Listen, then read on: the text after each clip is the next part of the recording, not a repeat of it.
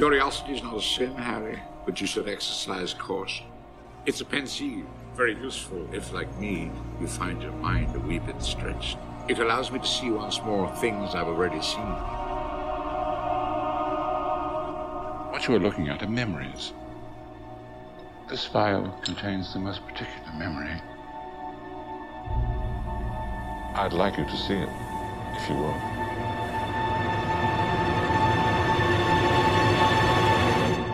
Welcome to Into the Pensieve. I'm Esme Mulberry and I'm joined by Vicky Farmer. Um, we are going to talk about the Harry Potter series, and for this episode, we're going to talk about the Sorcerer's Stone. And before we start, I would like to ask you, Vicky, um, when did you start reading the Harry Potter books? When I was in second grade. Mm, that's when I started reading them too. And that's nice. Why do you like the Harry Potter series? Uh, because you can create a bunch of random theories about it. Why do you like it? Because um, it's interesting and there's a lot to read about and stuff because it keeps on going and it adds new plot twists. Uh huh. Mm-hmm. Um, so should let's start talking about the Sorcerer's Stone. Okay.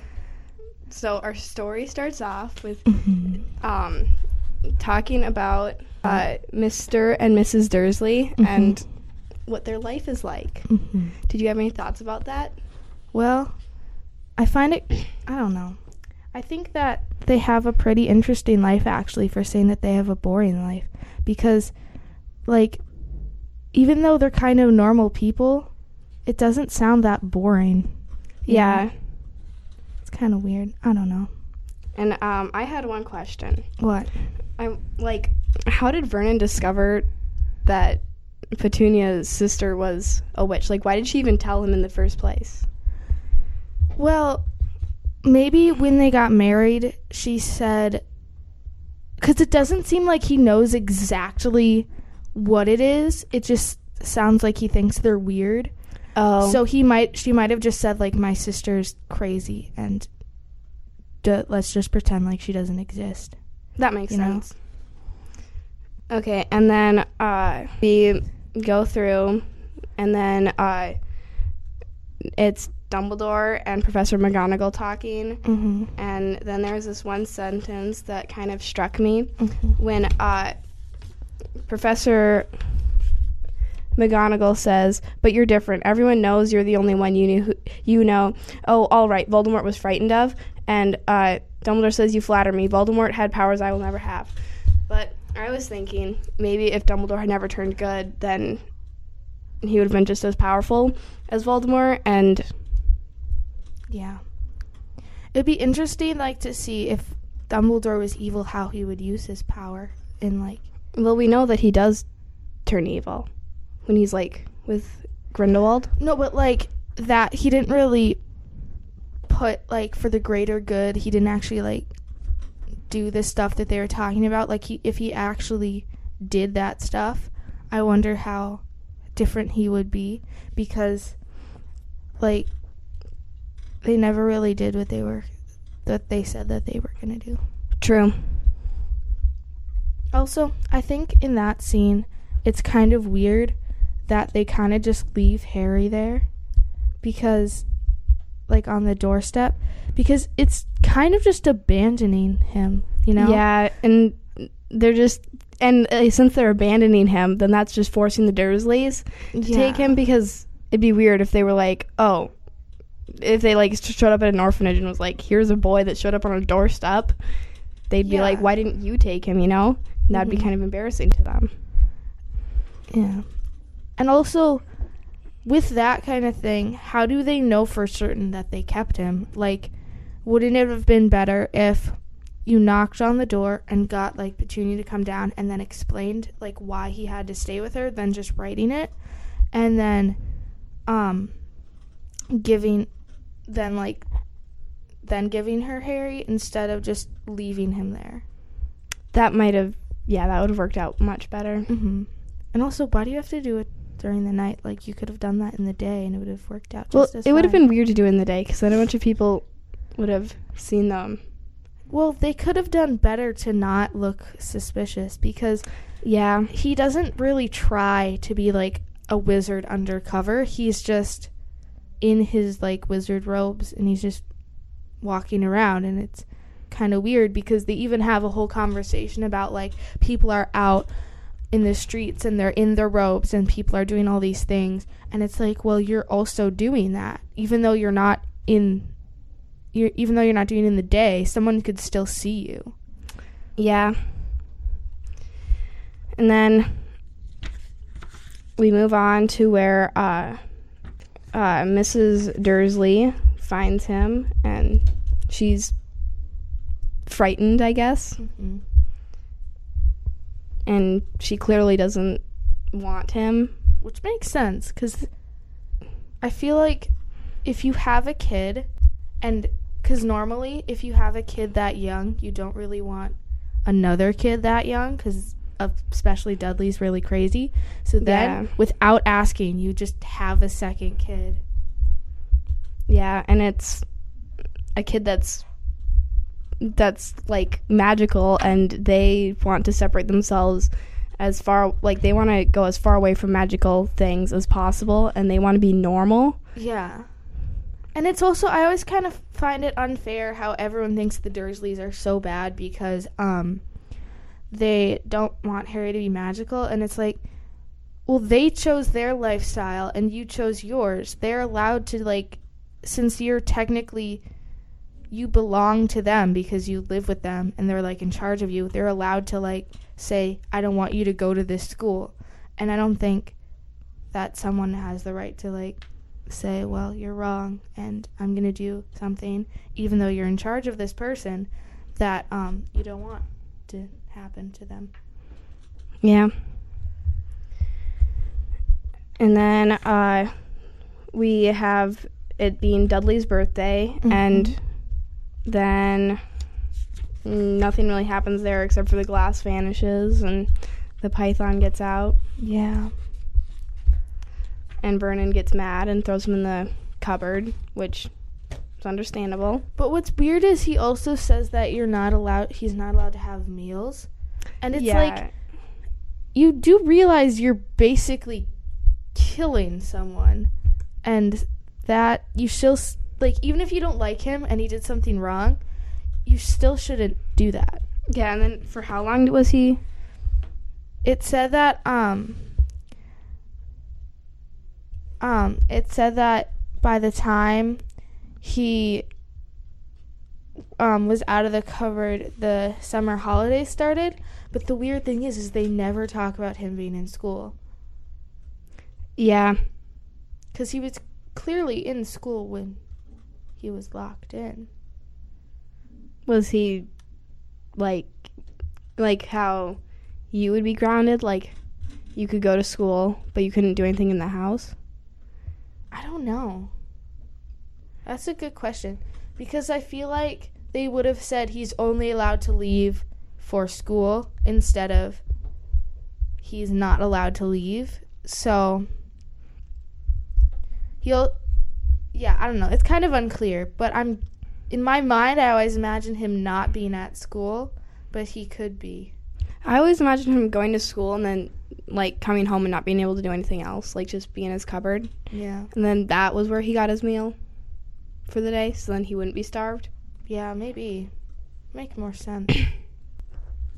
And then Harry gets his letter sometime later and he reads it at the table, which is dumb mm-hmm. because he obviously knows that they would take it away from him. And the weird thing is, is that it says that the day that they leave, you know, there's all of these letters coming. How is he not able to take one and Yeah. put it in his cupboard? Because I know it's not like this in the books, I don't think, but in the movies, it's like shooting out of everywhere and coming down him. And he's jumping in the air trying to grab one. It's like, just go on the floor and take one and put it into your cupboard. It's not that hard. Yeah. And then Harry, Dudley, Harry's like being mean and stuff, and he's like, not being polite and he's yelling like I want to read my letter, you know, and he's Mhm. not asking kindly, which he should have been doing, and maybe he would have been allowed to, although Mhm. not likely, but Yeah. Better chances. yeah. And then they run away to that cottage mm-hmm. to get away from all those letters. Do you know I think is weird though? I think at a like they should have just sent like one letter every day and maybe gone to the extreme of two. But sending that many is kind of obnoxious. Because it's like no matter how many you send, he's not going to be able to get one. Yeah. It's common knowledge. Why didn't they just put him in a cupboard in his cupboard and then I don't know. because then he wouldn't have been able to get any letters. Well, they thought that since he was going into a wizard school, um, they wanted to be nicer to him so the wizards wouldn't like come to their house and say that like they were doing something wrong because that's also why they give him the bedroom. I thought they gave him the bedroom because they wanted to confuse the wizards into thinking. I don't know. Well, it, he would still be in the same house, He'd still go to the same address. Well, I, I thought it was like because they were creeped out by the fact that it said uh, cupboard under the stairs, and they moved where he was sleeping. I don't think that that's what it was. Oh, Because I think it's just, um, they were creeped out at it, but eventually it wouldn't, I think. After the first letter, they'd just be like, oh, they are magical, and they just know. yeah. Okay, and so then the Dursleys run away, and then it's miserable for them. And then Hagrid comes. Mm-hmm. Which is breaking an entry. Yeah. So that's not good. Yeah, and I think it's kind of weird. Why doesn't Harry like if I was Harry, I would believe him. I would believe Hagrid because he has so much evidence that he is a wizard. Yeah. But it's still kind of weird, though, that a random guy just shows up and tells you something that I'm guessing for his life he thought that it wasn't real. Cause, and also what he he thinks for a moment that the Dursleys planned it, and it's like, why would you think that? That doesn't sound at all like something they would do. Yeah, cuz they want their lives to be normal. Maybe it's just their plot to get rid of Harry. What if all the magic stuff was fake and it was just them getting Harry out of the house and then they just hired an actor to play Voldemort? that would be funny. Yeah, and then uh the and then at the end when they had to leave Harry, Mm-hmm. that was the That was the whole plan. and how did it took six years. except for what like if I were them since he's since like if since they were planning the magical world for everything and stuff Mhm. and then they had and then they made the uh turn the time you turn of age to be 17 Mhm. then wouldn't harry just go live at grimmauld place if there was like they didn't even have to have a whole voldemort thing Yeah. they could have just had him go off and live at grimmauld place but then of course sirius would still be alive Yeah. except for they wouldn't even have to create sirius Yeah. they could just say that it was his parents old house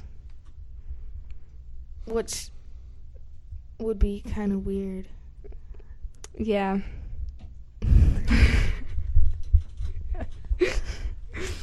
okay, um so Harry's reluctant to believe that and then something I find weird is so Hagrid introduces Voldemort first off as you know who and Yeah. not Voldemort. And then then why does Harry always keep on starting to say Voldemort instead of just straight out saying you know who? Because like everyone around him has been saying you know who except for Dumbledore. Yeah, like I think it it should just be like an automatic thing. Yeah, and I think it's because he's trying to sound all brave and stuff around everyone else Mm-hmm. to make himself seem better than he is. Yeah. And Hagrid insults Mr. Dursley. He's like, "Ah, shut up, Dursley, you great prune," which is mean. Yeah. Yeah.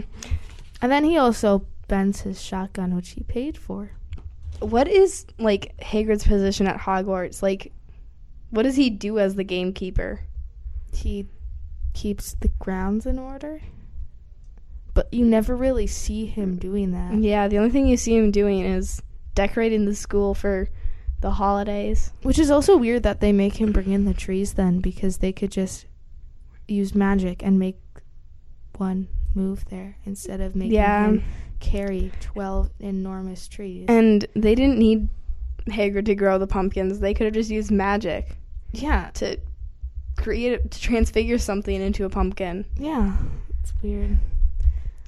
That's why a lot of stuff at Hogwarts is questionable because they they have magic, but they make like the house elves and Filch and um Hagrid do like physical stuff to keep Yeah. the castle in order. Maybe it's a way of showing those wizards, like the young wizards, this is how muggles have to do things. And so Harry gets his letter finally. Mm-hmm. Do you know what's weird? In the letter, it tells him that he has to get um, Fantastic Beasts and where to find them, but you don't see a Care of Magical Creatures class until the third year.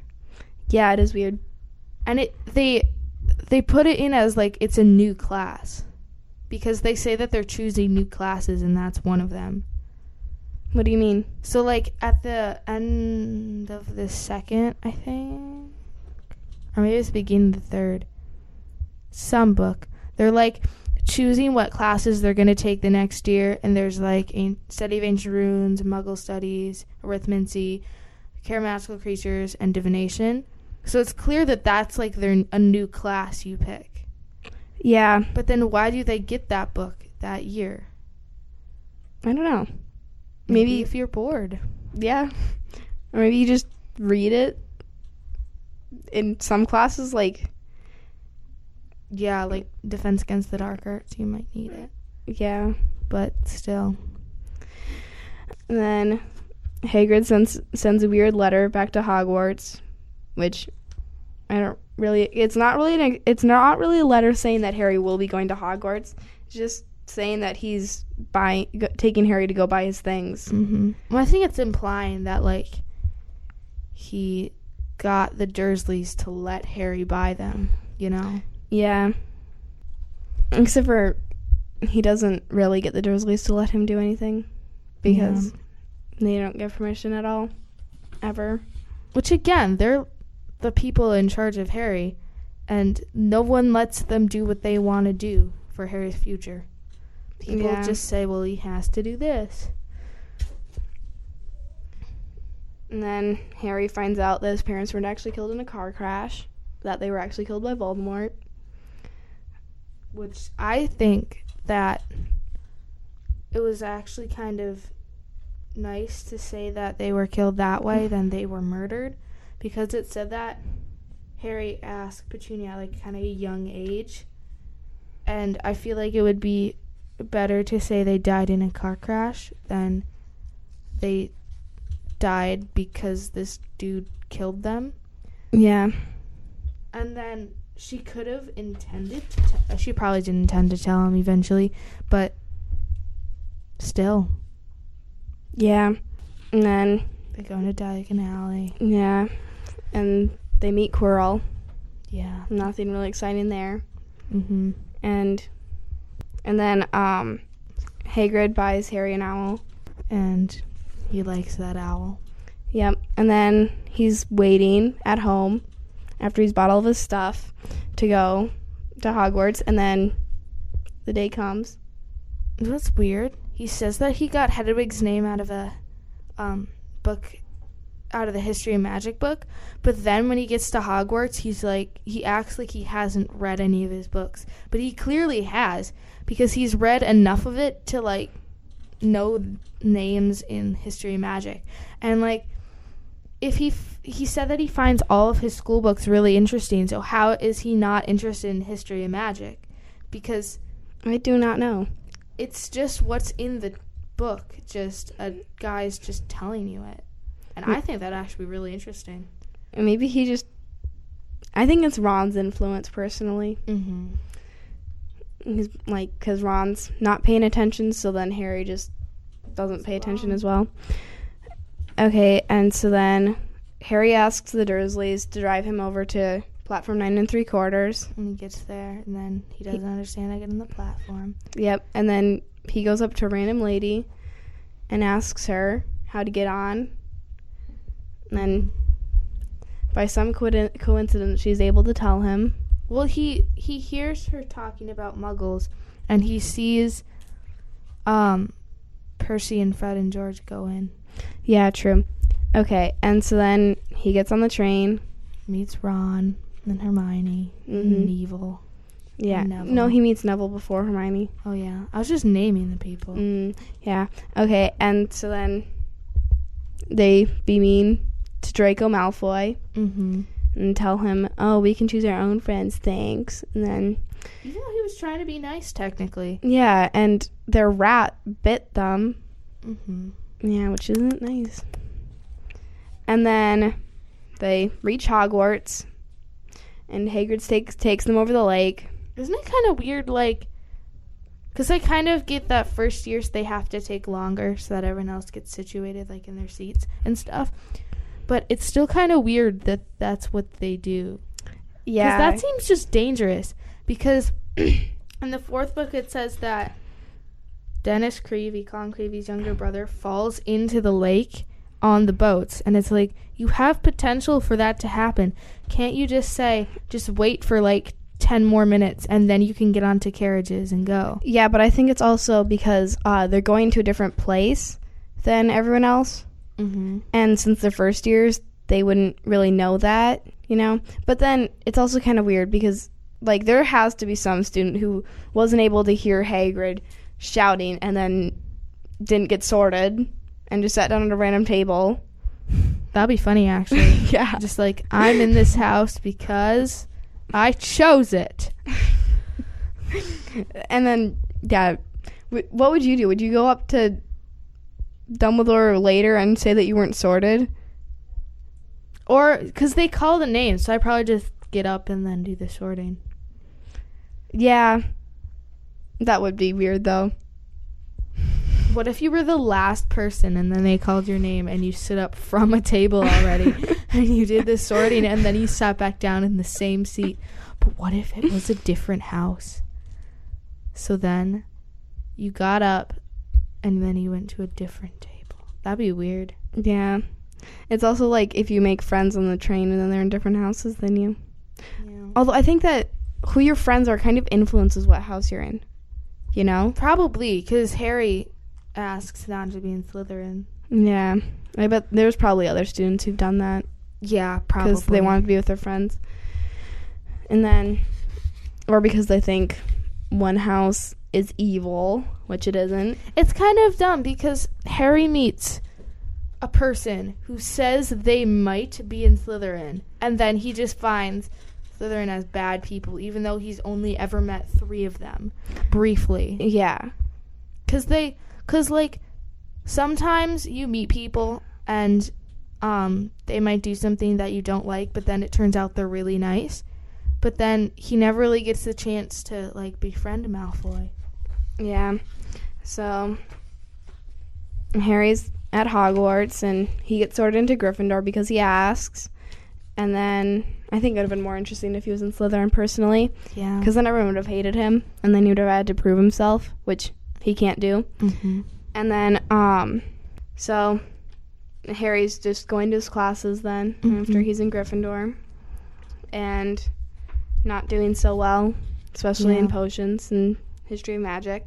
And then he just thinks that Snape's mean, but it's Harry's fault for not answering the questions, and it's obvious that Harry reminds him of James. So then he, so then he has to prove himself that he's not James by answering certain Mhm. questions, but he's incapable of doing that. So then, What is also annoying is that everyone hates Snape because he shows favoritism to Slytherin, But once Hagrid becomes a teacher, he sh- he's a favorite to every house but Slytherin, and everyone thinks he's a great teacher just because of that. And Yeah. Snape's actually a good teacher, and Hagrid's not. And they just like Hagrid better because he likes them better. Mm-hmm.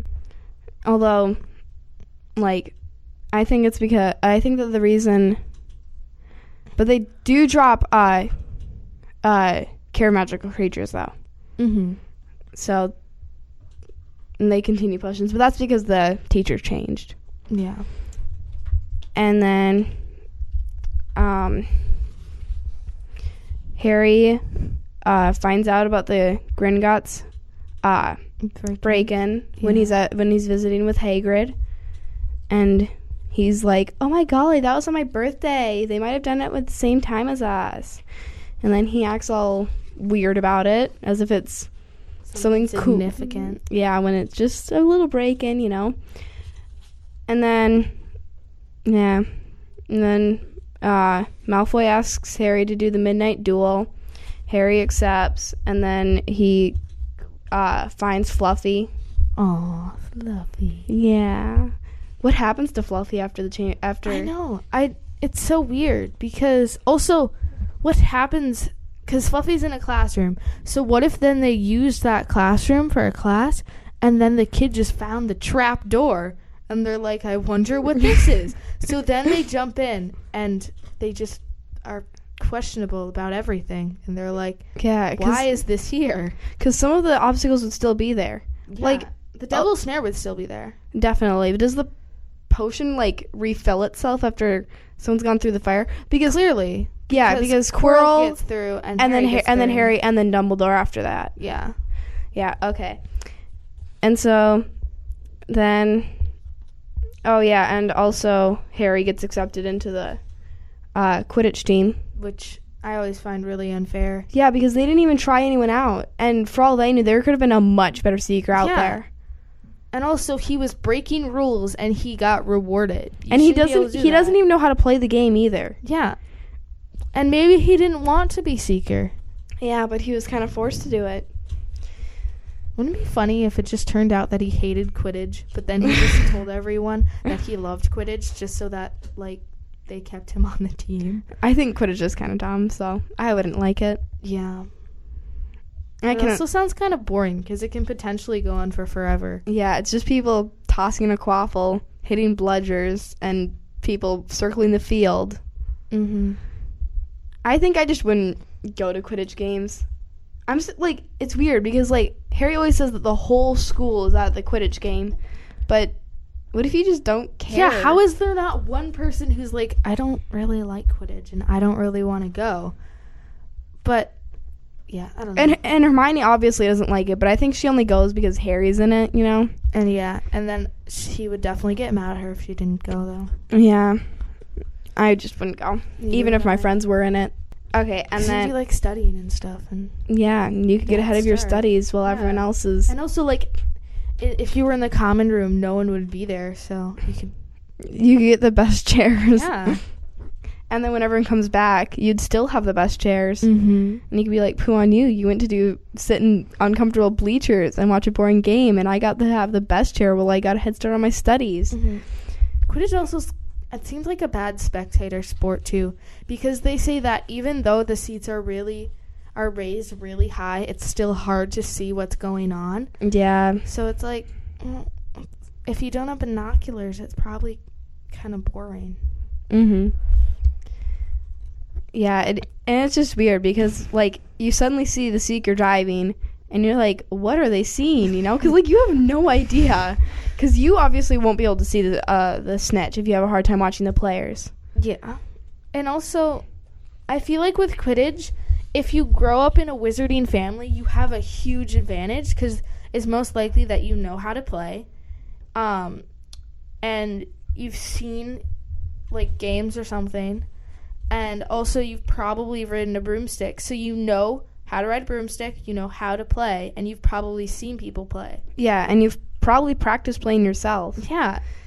But then if you're a muggle born, you've never even heard of it.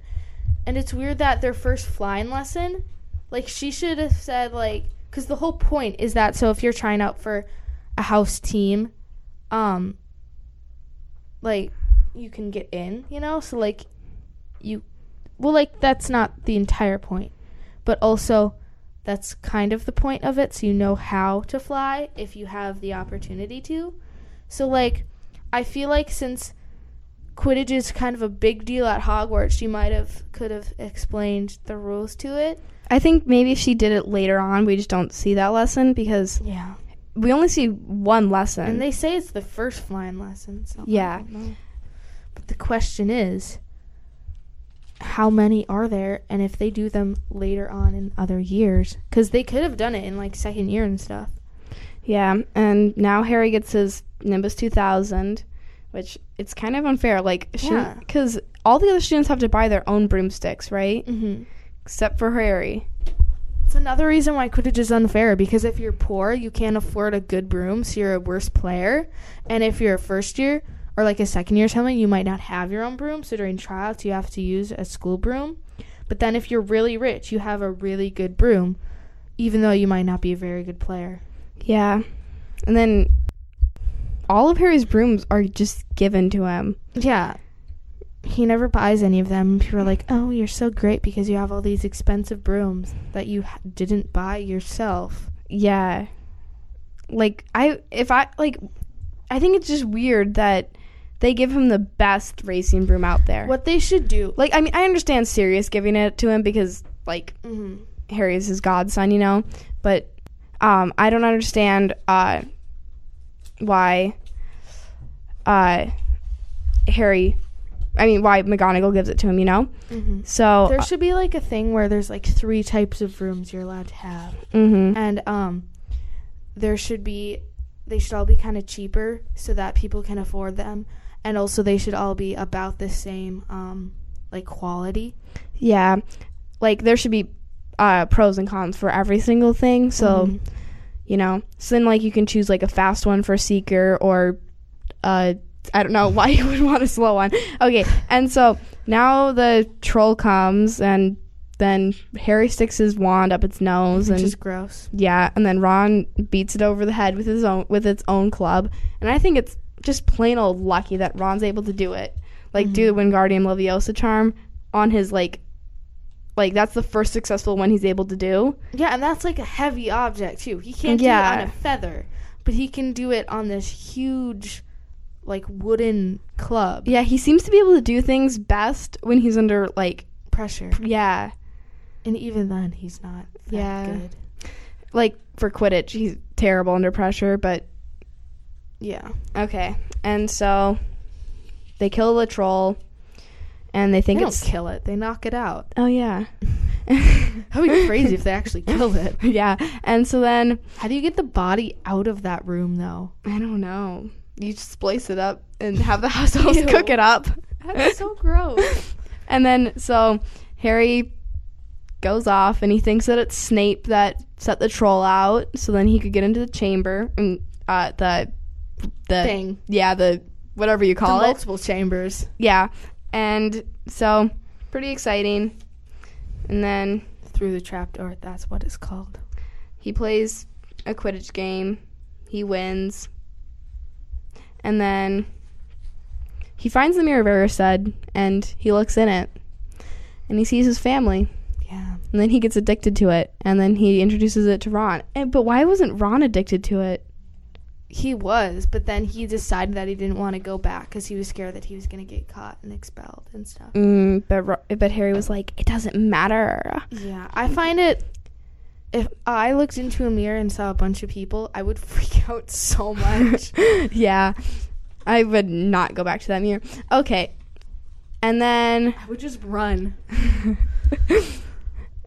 and so Harry is intrigued by that and they're fi- they're trying to figure out who Nicholas Flamel is and they find it on a chocolate frog card. But you know what I think is weird? What? Why is Harry looking in like library books, but we only ever see him reading Quidditch of the Ages and his textbooks? Like he's never reading a library book or anything. Yeah.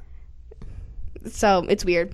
Like I, if I were him, I would look in all the places that I have read something. You know? Yeah. It's kind of weird though. Um, it seems like in the wizarding world there are no books for like pleasure. They're all just like informational books. Yeah, I think it's because they just you just read Muggle books. Like there are the fairy tale kind of things that they have. But that's But- kind of it. Yeah. And then so and then Dumbledore shows up and he's like, "Hey Harry, don't be addicted to the Mirror Erised." And then he isn't.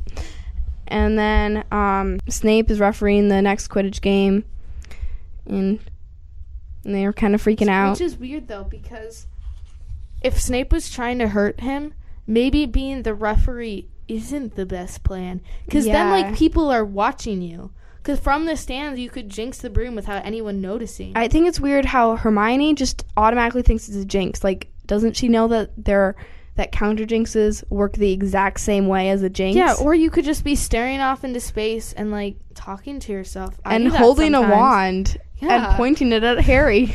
Well, I don't think he's like going like because then people would notice. But yeah. Okay. yeah, I don't know. And then Hagrid shows them uh, Norbert, Oh, and then they give it to then they give Norbert to Charlie. They lose a bunch of points because they get caught, and then they that's have weird. How no one notices that there's something suspicious with Hagrid because it said that he doesn't come out of his hut. So wouldn't Yeah. someone be like, "Where have you been this past forever?" And like Dumbledore would have at least been like, because in the fourth book when Hagrid hides away, he was like, "Hagrid, you have to come back. You're just being dumb." And then in this one, he's not even trying to figure out what it is. He just doesn't care. yeah. Maybe- part of me thinks he does know, and then he just likes Hagrid so much that he doesn't really care. But he should at least tell Hagrid that he should take the uh, dragon back to somewhere that Romania. yeah. So, yeah, pretty interesting. And then they lose a bunch of points, and everyone hates them.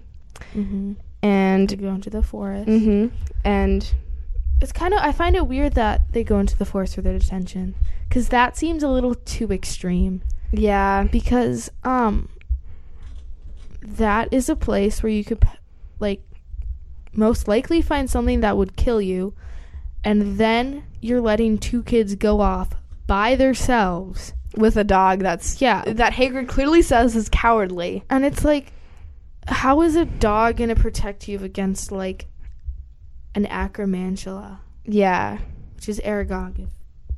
If you don't because know what it is. like the like they're students like who are like their first years, so they could accidentally wander off the path and then meet Aragog, yeah, and then because even a seventh year, you wouldn't want that to happen. Yeah, and then so Harry sees Voldemort, and he gets a centaur in trouble, which isn't very nice of him. Yeah, Yeah, and so then, yeah, mm-hmm. and then pretty soon after that, they go into the trapdoor. yeah, and they get past Fluffy. But I think okay, so the reason why Harry gave the harmonica or flute, or whatever to Hermione, because he was like, I want to go first. It was because he knew that being last is the most dangerous part because Yeah, y- you know you're gonna have to stop playing. So he just didn't want himself to die, and then he went first to make himself seem like he was brave. what if he just pushed Ron in and he's like, "You go." and then he jumped in after that and he was like, haha, Hermione. I personally think that like Ron should have like grabbed Hermione's hand while she was playing and just pulled her, her down with him because then that would have because then she would have been able to continue playing. Ron would have been able to open the trap door, and he would have been able to get them both what you do is you kind of hold on to the trap door with one hand and play with the other hand, and then just jump down. So you pull the trap door down the same time that you're jumping. Yeah. And so then Hermione's and Ron and Harry are able to figure out how to get past the devil's snare. Mm-hmm. And they're like, Yay, we did it.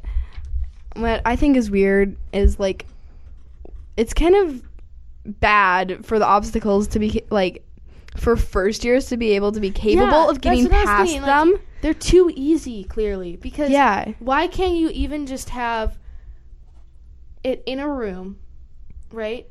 and there it's just walls. There's no door or way to get in. And the only way to get in, you have to break the wall somehow. But it's like magical, so you can't break it. It's like then no one can get in. Yeah, Bria had this idea where like they just put the mirror like just in the entrance hall or whatever, and then because no one would think that that's like.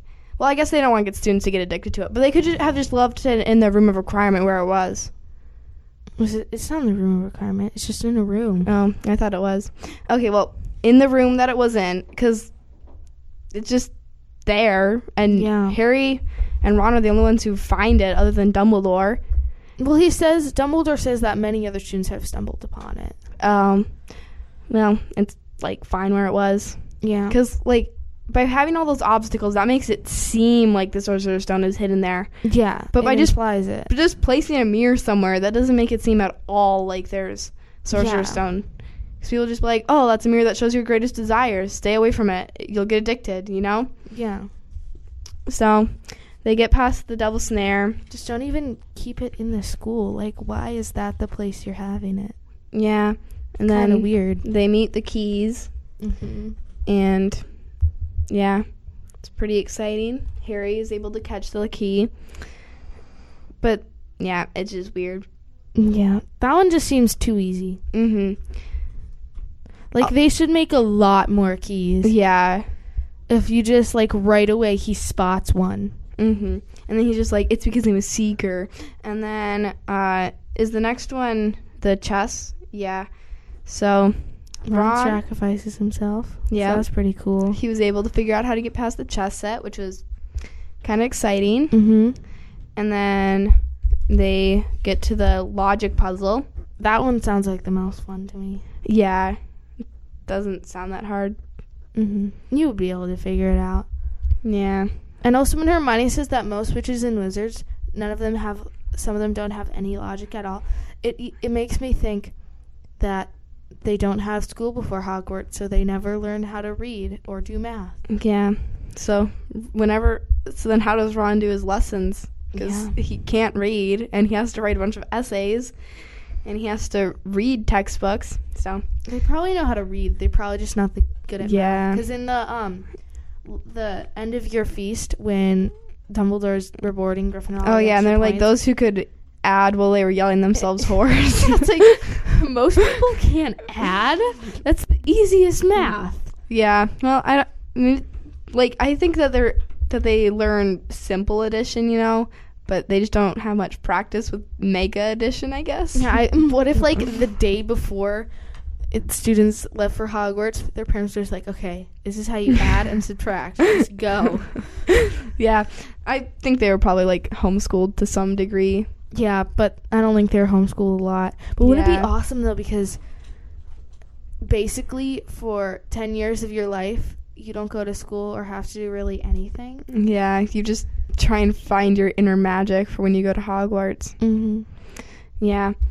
I think it's kind of weird how everyone in Neville's family was kind of forcing him to produce magic. Well, also like, there's no really other way. But I think it was kind of like it was kind of like how the Gaunts were treating Merope, you know? Like they were trying to force her magic out, you know, and that kind of suppressed it a little bit, you know? But it was also like a lot of the times I feel like the young witches or wizard reacts um because they're in like a situation like that. Mm, yeah. But yeah. And so then he gets his toad from that. Mm-hmm. Yeah. Okay, so then uh, Hermione figures out how to get past the fire, and she's like, and then Harry forces her to go back and save Ron because he just doesn't want to deal with Ron. Yeah. He just like, I don't like Ron. What if he's just like, if I fail, I don't want anyone to know. so then he goes and he's like, "Oh my golly, you're Quirrell, not um, uh, Snape. yeah." And so then he's shocked, and then Quirrell explains everything to him, which is weird. Like, just taking the time to tell a long story. yeah, I'd, if I were Quirrell, I'd just wouldn't have talked to Harry. I'd just be like, I have Voldemort in the back of my head. Deal with it. yeah. So Quirrell can't touch Harry, which is kind of interesting. And then but then Harry can't touch Quirrell, and then he touches Quirrell, and he's like, "Oh my golly, I'm in so much pain," and he continued to do it. Because he's not very bright. Yeah, so he just thought he was being brave, Mm-hmm. and then So, at a young age, Harry becomes a murderer, actually. yeah, he kills Quirrell. he thinks that it's Voldemort who killed Quirrell, but it was him. No. And so, yeah, Quirrell's dead, and he's in the hospital wing, and he meets Dumbledore Mm-hmm. for the first time. And Dumbledore was weird then. Yeah, he's just like, hi, child. And I'm he- going to take your candy. yeah, and he's like, "Alas, earwax," and he's like, I'll leave now. "Yeah, because I eat earwax." And then Harry goes to the end of your feast, and Dumbledore awards Gryffindor a bunch of house points when they don't really deserve it. And like Harry makes it sound as though Dumbledore was like trying to give Gryffindor, like trying to get Gryffindor to win, which he obviously But was I always feel bad for Slytherin, though, because you'd be so happy, like, we won. for the seventh year in a row. Yeah, and then you're just so happy. Like, if you're a seventh year, you'd be like, I won every single year at Hogwarts. yeah. And then, If you're first year, you'd be like, the first year I'm here, I won. You know. yeah, but then Dumbledore just shows favoritism, and he makes another house win. Yeah, and Harry was. It was just weird. It's dumb because they get points for breaking rules, and they get Yeah. rewards. I think that if I were them, I would have taken away a bunch of points, Yeah, and I would have awarded a couple for defeating Voldemort. You know, but I would have taken mo- away I more would have. points I think Neville deserves his points, but other than Yeah. that, no one else does. because Neville was like trying to convince them not to go. You know. Mm-hmm. So he's standing up for Mm-hmm. Like, people. yeah, I'd have awarded like He got the least amount of points though, yeah, which is sad. because he did the most brave thing in my opinion. Yeah. And then, so Yeah. Mhm. But I think that uh like Harry should have been given like five points for defeating Voldemort, and then he should have had like fi- they should they should have taken away like two hundred points each, so then they would have been in like negative figures. Can you do that? I don't think you can be in, in the sixth book though, doesn't uh uh doesn't Snape's oh wait no he says uh you're the first guys you're the first house to ever be in uh last place. Never mind. But in one of the books, he says like all the Oh yeah, in the fifth and book. the, yeah, in the hourglass, they're all gone. He's like, oh, they're all gone. Yeah, that and then- I can't take away points. and then McGonagall awards them points for breaking into the ministry, which is illegal. Maybe she's just doing it to be nice to Snape. and he can take them away. Yeah. She should have been like 10 points to Gryffindor, and then Snape was like 10 points away from Gryffindor, and then they would have been like. And she's like eleven points to Gryffindor. Then and he's like ten. She's like one left. and then I would have been like one point from Gryffindor.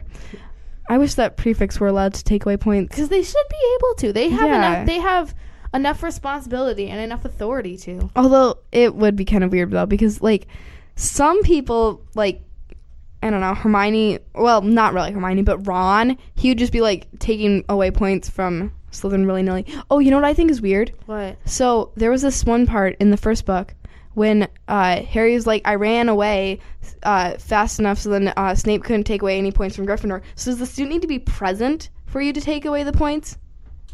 I don't know.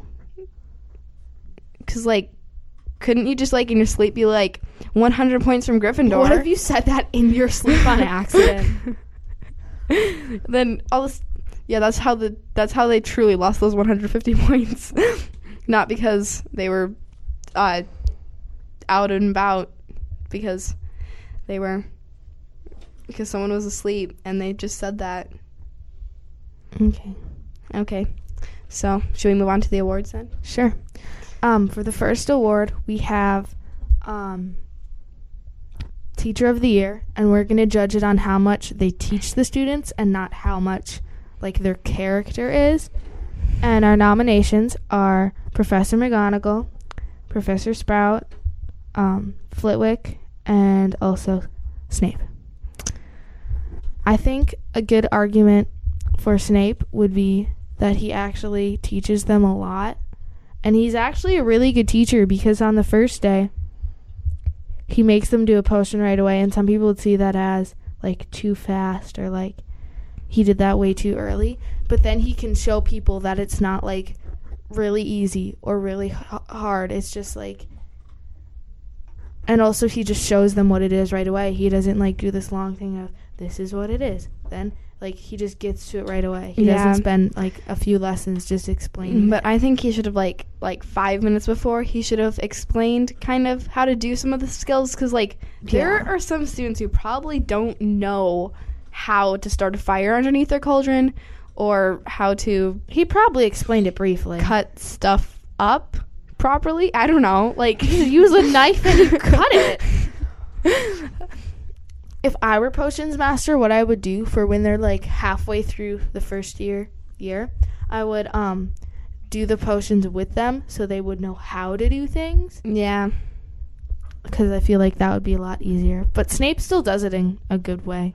Yeah.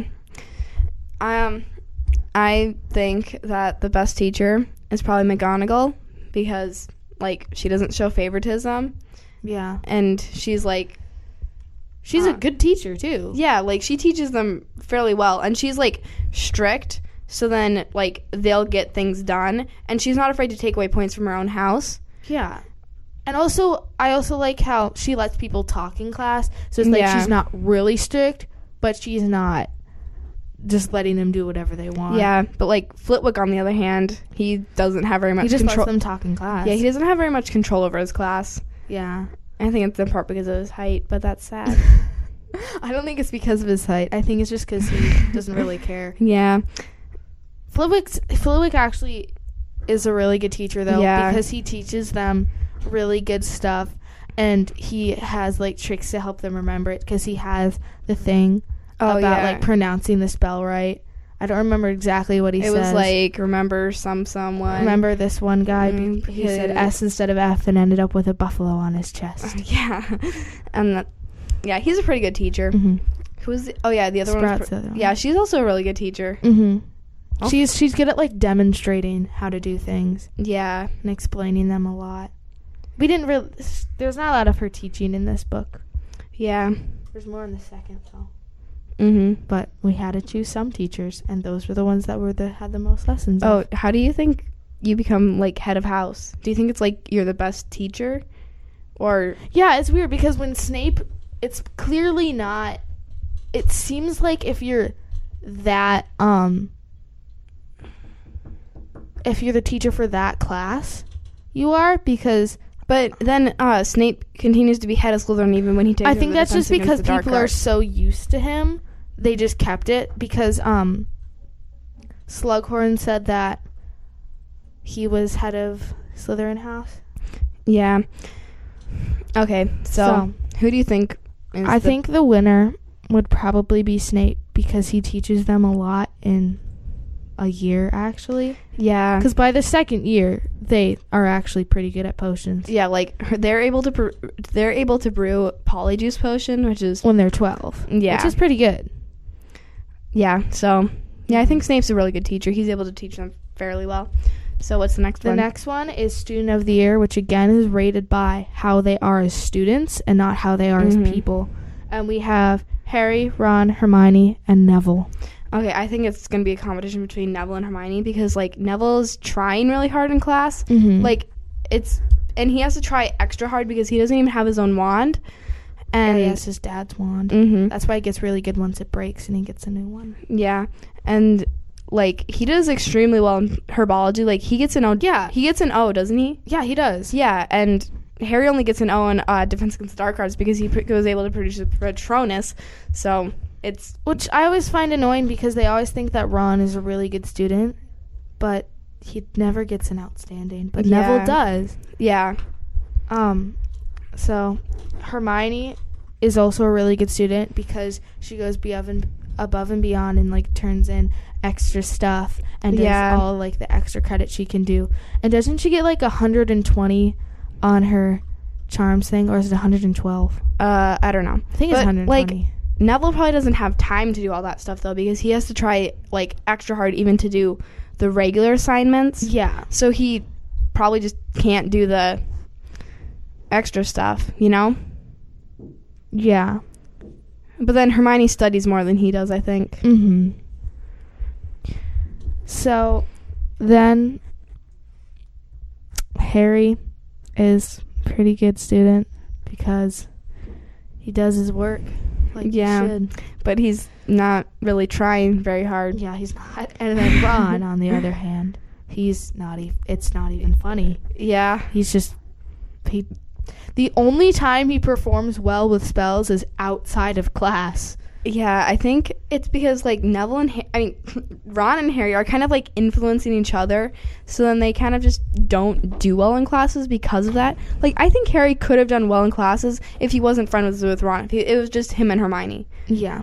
So I think we've narrowed it down to either Neville or Hermione. Yeah. I personally think it'd be Hermione because she act, she like does is really good for a student, and Neville, he's a good student, but he's not like Yeah, he's not like good at it. Yeah. but that's just because of his wand. But yeah, I think Hermione. I think Hermione wins that one. Yeah. So we're now on the third one, which is best new character, which is fun for this one because it's any of them, but it actually took us a really long time to come up with four people, which is really weird. And we kind of just wrote down a random four. We have Dumbledore, Hagrid, Fred, and George, which are all really random. I think Dumbledore because he affects the series the most. You know? Yeah. even just like he kind of gives the the first chapter if without that second half of like the Dumbledore, McGonagall, and Hagrid, it's kind of just weird and random. But he like kind of forms the story into what it is, and then at the end he comes and he also like kind of talks about like what stuff is and why things are like they are. Yeah, I think Dumbledore's the best new character. Mhm. We have two arguments for the other one. So Hagrid is a good character because he is the um person that the Harry and Hermione are friends with who isn't a student who's like an adult which so that makes the him really important because he is someone that like is an adult that they can trust and talk to. Yeah. I think that who was the other person? Fred and George. Oh yeah. Um I think Fred and George are good characters because they help them win the Quidditch game. And that's pretty They're comic relief. Yeah, except for they're not actually that funny. In the first one, they're not, but then they get pretty funny. Mm, it it depends on What book you're reading? yeah. So I think we're agreed that In the fifth one, it would be funniest. Dumbledore. Yeah. Yeah. The next one we have best magical creature. We have Fluffy, Norbert, any of the centaurs, and the unicorn, even though it is dead, which is Um, sad. Yeah. Well, the unicorn affects the series. Kind well, It the, does. the book a lot, but not that much. So Well, like it does say that then Voldemort is living a cursed life, so it's like yeah, you know and then it's helping him live. yeah, But we, it's a weird thing. It since Quirrell's the actually the one drinking it, would Voldemort? Because it said the moment the blood touches your lips, so it's like, but it's not Voldemort's face. I don't know. He probably is because it's the same body, but it's just kind of Maybe he's turning on his back so Voldemort can drink. I don't know. that would be a very weird position. yeah. Well, that's how Voldemort's always in. Can Voldemort control like the way Quirrell moves? I don't know. He's probably telling Quirrell how to move sometimes. Because he's like, he's in the back of his head, so it's like they have the same mind. maybe he can control the back, but not the front. Like, I don't know. That would be really funny. Like, Quirrell can move his hands into the front of him, but then Voldemort can move the hands to the back. Just in the weird position of. yeah, Voldemort would not have that much power. Um, Norbert is a good, but one. he, he kind of gets them in trouble, and he doesn't really do that much to he is series. illegal. And it Yeah. turns out he's a girl. Because you find that out in the seventh, and they call him Norberta. Yeah. So I think that, but the unicorn also helps the bad guys well, the Yeah. bad guys, you know, because they're not Mhm. actually that bad, but um, they're just trying Yeah. to live. Um, and then um, Fluffy's good because he is the first obstacle you have to get by. yeah, and, And, honestly, it's actually a good obstacle if Hagrid doesn't slip up. Yeah, if- he did. if only they just locked Hagrid away. Yeah, Hagrid would be a terrible secret yeah, all you have to do is ask him enough questions and Mhm. get him on the right topic. Yeah, I think Fluffy's the best because he's We defending have- the stone. we also have Centaur left. too. Um, well, they don't really do that much to this book. They do more to the fifth book. They actually give them a very good warning, but no one understands what it means because they say Mars is bright tonight. And in the fifth book, he says that Mars is the bringer of battle. So he's saying that there's going to be a Mm. war coming up. And he's actually giving them some very valuable information that they don't Yeah. care to process through their brain. yeah, Hagrid just keeps on asking about the unicorn. That's all he cares about. yeah. He doesn't care about Mars. okay, I think that Fluffy's probably the best. yeah, one. Fluffy. Fluffy's also really cool. Three Yeah. headed dog. It's like having three dogs. but they're enormous and they're all connected. Yeah, and the only way you can actually pet them is if you play music. Mm-hmm. Okay, so I bet if ha- since Hagrid owns it, he's able to like. yeah, go over to but. Hagrid says that after Fluffy, a dragon would be a piece of cake. Mm-hmm. So, what's the next one? The next one is uh, the best villain, and that's by if they're good at being bad. Mm, Like, not the best villain as they're kind of good, but they're also not. Like well, that that's of thing. that's kind of obvious who it would be. Yeah, we have He Who Must Not Be Named, or Voldemort, or you know who, or whatever you want to call him. We have Quirrell, Draco Malfoy, and Dudley, because, yeah, he's kind of evil. Well, He's not really evil. I think that Voldemort just automatically kind of wins. But in this book, he's like, He's he has a great effect, but he can't really do anything. Yeah, true. He's not that evil. There's not much he can do. But Quirrell's not really evil either because he's kind he's kind of tired of He's basically Voldemort, though. yeah, but he's kind of tired of having Voldemort in the back of his head, you know? Yeah, I guess. But He's like he said so himself that he was fe- that sometimes he feels overwhelmed or whatever. well, overwhelmed is different than fed up. True. I think it would actually be Quirrell because Mm, Voldemort is kind of just there. He just talks. He can't Yeah. do anything. and Dudley isn't really evil. He's just jealous of Harry. Yeah, because- because Malfoy, it's the same. Because if Harry wasn't there, then Dudley would have more. Not that he needs it. yeah. And Draco's jealous of Harry because Harry has so many friends.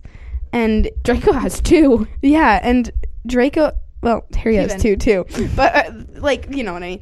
Like so they're not very like Crabbe and Goyle aren't very good friends. But then um and Draco even wants to be Harry's friend. Yeah. Before he even knows that Harry's Harry Potter, you know? Yeah. He's just So like, what a cool guy. He wants to be friends with him as who he is, but Ron actually first sits down in his carriage because the twins say that he's Harry Potter. yeah. So it's obvious that Ron just wants to be friends with someone famous. Yeah. He just wants all that glory. Yeah, and Draco doesn't even like because he does. He even asks Harry, "What's your surname?" when they're in Madame Malkin's. And then he doesn't answer. Yeah. Good. So And also, I find it it's kind of bad that like Harry judges Malfoy the first time they meet. yeah, Just just like, oh, I don't like that guy. and then part of the reason why Draco's like kind of mean to Muggleborns is because his parents influence him and yeah, tell him those things. and it's also why having houses are kind of bad because um then you're put with a bunch of people who are like you. yeah, and so I we've we've eliminated Draco and Dudley then. So now we just have Quirrell and Voldemort. I think it's Quirrell because Voldemort really can't do much. Yeah, I think so too. So So, Quirrell wins. mm-hmm. Okay. yay, good for him, even though he dies, which is sad. Yeah, because of Harry. Die. So that is the thank you for listening to Into the Pensieve. Um, next time we're going to be talking about the Chamber of Secrets.